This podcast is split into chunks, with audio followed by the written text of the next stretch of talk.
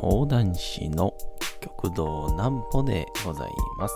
皆様7月の28日も大変にお疲れ様でございました。お休みの準備をされる方、もう寝るよという方、そんな方々の寝るをともに寝落ちをしていただこうという講談師旭堂南歩の南歩ちゃんのおやすみラジオ。このラジオは毎週月曜日から金曜日の21時から音声アプリサウンドクラウド、Spotify、Amazon Music、Podcast にて配信をされております。皆様からのお便りもお待ちしております。お便りは旭堂南歩公式ホームページのおやすみラジオ特設ページから送ることができます。内容は何でも結構です。ねえねえ聞いてよ南歩ちゃんから始まる皆様の日々の出来事や思っていることなどを送ってください。ご希望の方には南歩ちゃんグッズをプレゼントいたしますので、住所、お名前お忘れなくと。南陵祭の話もしたりとか、あとは、あれですね、サンタの話もしたりとかっていう、なんか先週はバタバタバタっといろんなことをやったんですけど、つい月曜日か、YouTube にね、いつもあげるプレゼント講談とか言うてますけど、今回都湯に向けての、やつをやってたんですけど、こう収録をしてる最中にですね、尺台の上にですね、アリが乗ってきまして、ちょっとアリと格闘した話なんかしようと思います。南歩ちゃんの明日は何の日。さて明日が7月の29日でございます。29日ね、南歩ちゃん寄せがありまして、東京でやるんですけど、配信もねありますんで、もしよければ、おもろなってると思いますんで見てみてください。さあ行きましょう。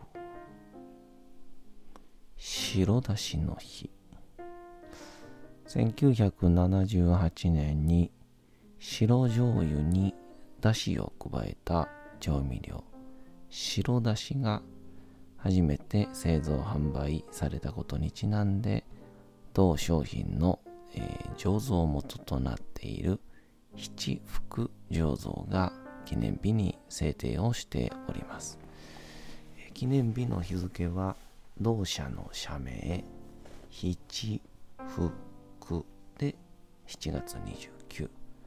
の語呂合わせにちなんで制定をされています。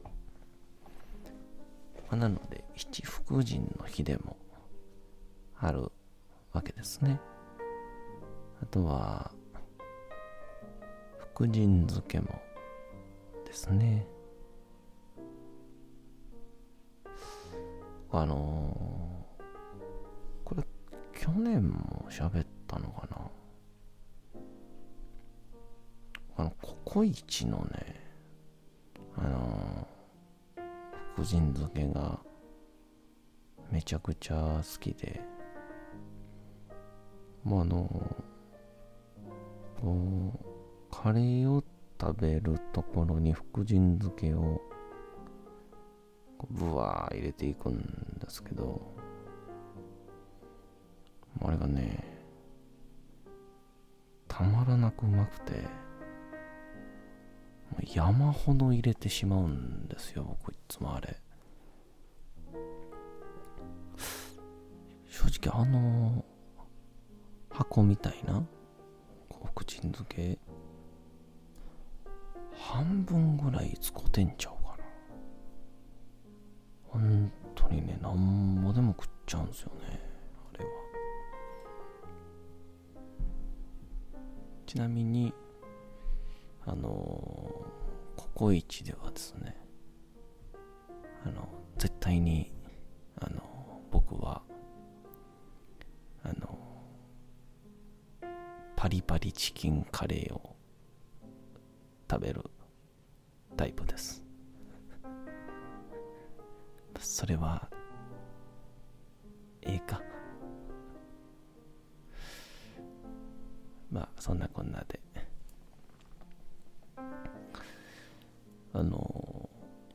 T4 スタジオというのがですね、うちの事務局を前していた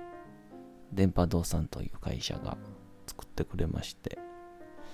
そこで、ネタをいつもね収録してるんですけども、で収録しながら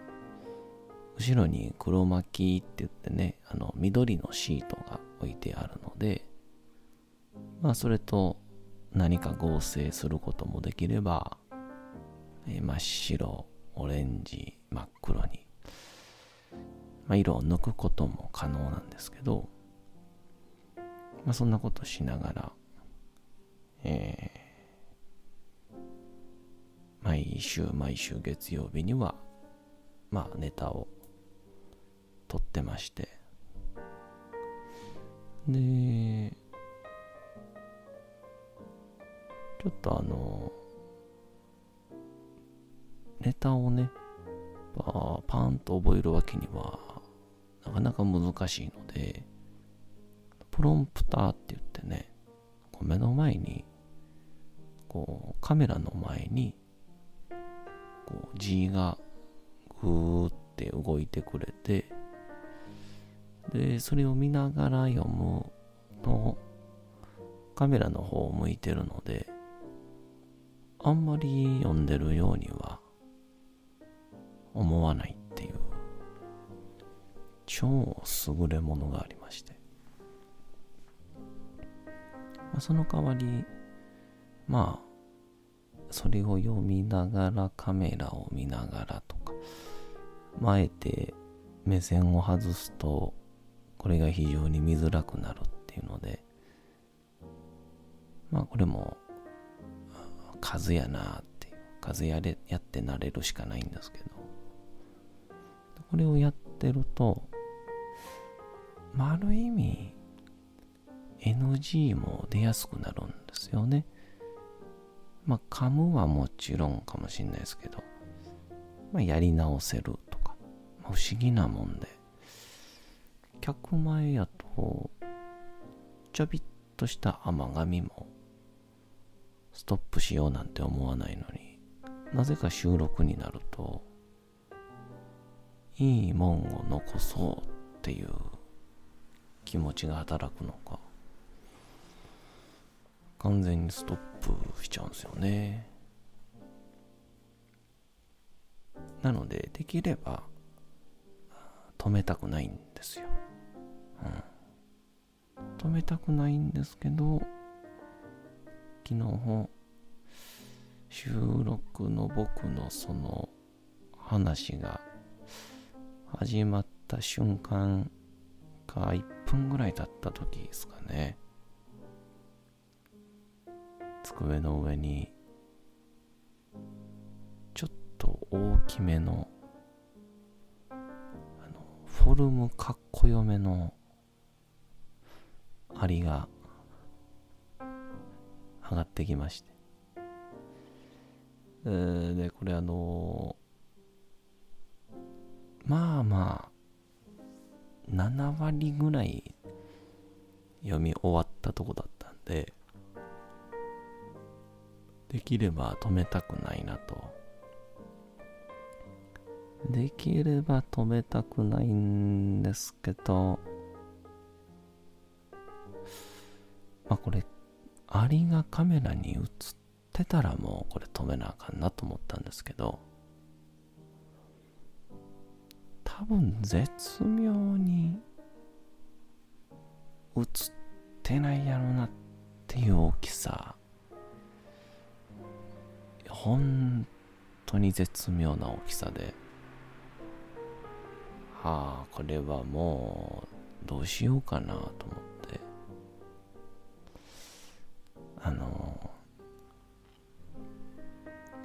こう手ぬぐいをね、ちょっと銭湯の物語だったんで、手ぬぐいをこうタオルのように持ってこう演技してる最中だったんで、タオルをふっとこう前に出す仕草をしようと思ってアリを、まあちょっと殺生は良くないんですけど、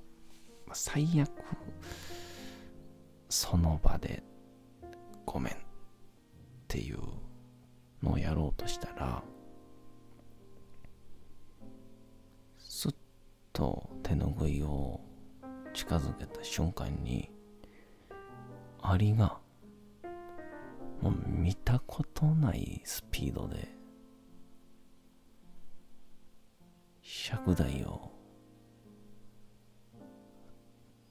羽ばたいていったんですよね。まあ羽で羽ばたいたんではなく、ちょっとややこしいですね。飛び降りたという、ピョーンとか、なんかもうあえて僕がこうすることも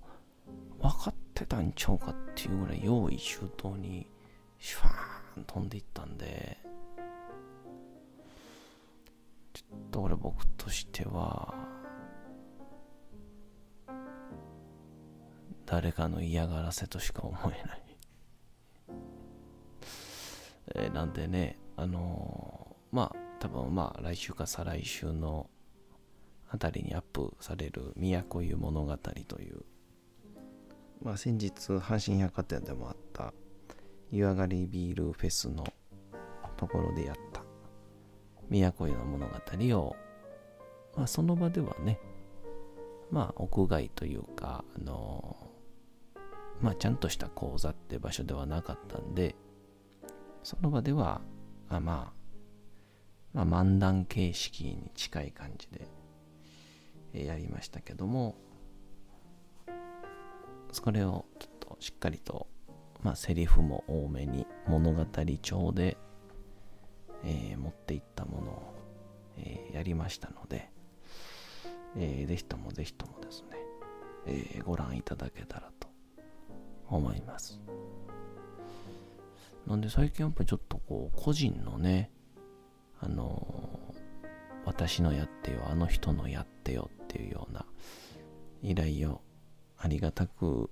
頂戴することが多いので、これがね増えていけば、いろんな人の物語をこう YouTube にずらーっと並べれるんじゃないかなっていうので、ちょっと僕自身はすごい楽しみでやってるんですけど、それも含めてちょっとね、ぜひとも依頼をいただければお値段もご相談乗りますんでね、ぜひともお声掛けください。改めてなるんですけど、明日かな、7月29日、夜の7時から、なんぽちゃん寄せ in 東京ということで、西巣鴨、東京ですね、豊島区西巣鴨にありますスタジオ4さんで、講談会があって、ゲストに、頑張る勝山元吉本の同期でございますが来てくれて、もちろん準レギュラーには、僕のお茶友達鳥山大輔さんが来てくれて、3人で久しぶりの懐かしいトークもするかなという感じで、配信もありますんで、もしよければ、買ってください。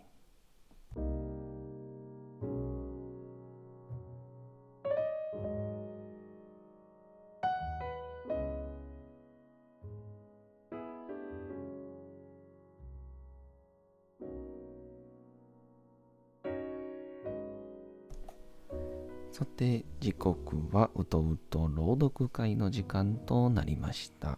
皆様、小さい頃眠れなかった時にお父さん、お母さん、おじいちゃん、おばあちゃん、お世話になっている方に本を読んでもらった思いではないでしょうか。なかなか眠れないという方のお力に寝落ちをしていただければと、毎日さまざまな物語、小説をお届けしております。本日お読みしますのも三島由紀夫の金閣寺でございます。金閣寺ってこれ映画になってるんでしたっかね。ほんとこの弟朗読会のおかげでちょっとだけ前より本読み始めることで別のところに至るみたいな、本読んで映画とか映画が本とか、そんな流れをもらえてることに感謝でございます。本日もお楽しみください。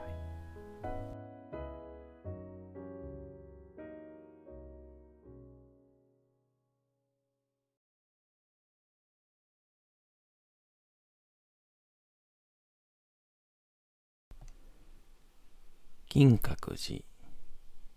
三島由紀夫。私は登った。驚かされた鳥の羽音の中を脇目も振らずに木の株を避けながら登った。何も考えないこの登攀がたちまち私を癒すのを感じた。頂上に着いたとき、涼しい夜風が来て、汗にまみれた体を巻いた。目の前の眺望が我が目を疑わせた。久しい間の10日完成を解かれた京都市は、見渡す限りの日であった。戦後になって、夜一度もここへ登ったことがなかったので、この光景は私にとってほとんど奇跡であった。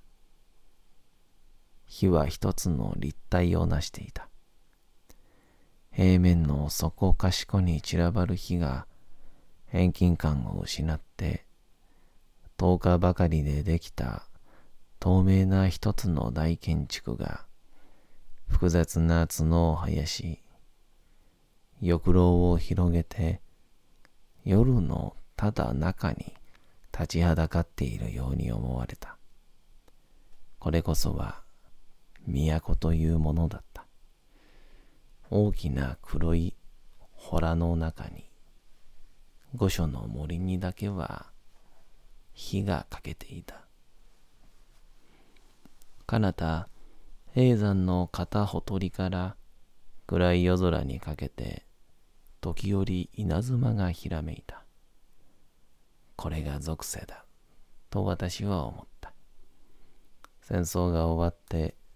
この日の下で、人々は邪悪な考えに駆られている。多くの男女は日の下で顔を見つめ合い、もうすぐ前に迫った死のような行為の匂いを嗅いでいる。この無数の火がことごとくよこしまな火だと思うと、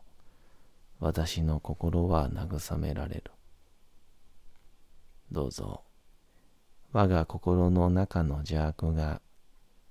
繁殖し、無数に捕らえ、きらめきを放って、この目の前のおびただしい人一つ一つ消防を保ちますように。それを包む私の心の暗黒が、この無数の火を包む夜の暗黒と等しくなりますように。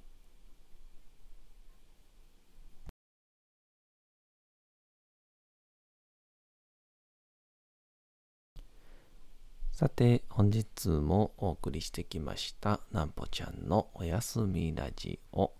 というわけでございまして、7月の28日も大変にお疲れ様でございました。明日も皆さん、街のどこかでともどもに頑張って、夜にまたお会いをいたしましょう。なんぽちゃんのおやすみラジオでございました。それでは皆さん、おやすみなさい。すやすやすやー。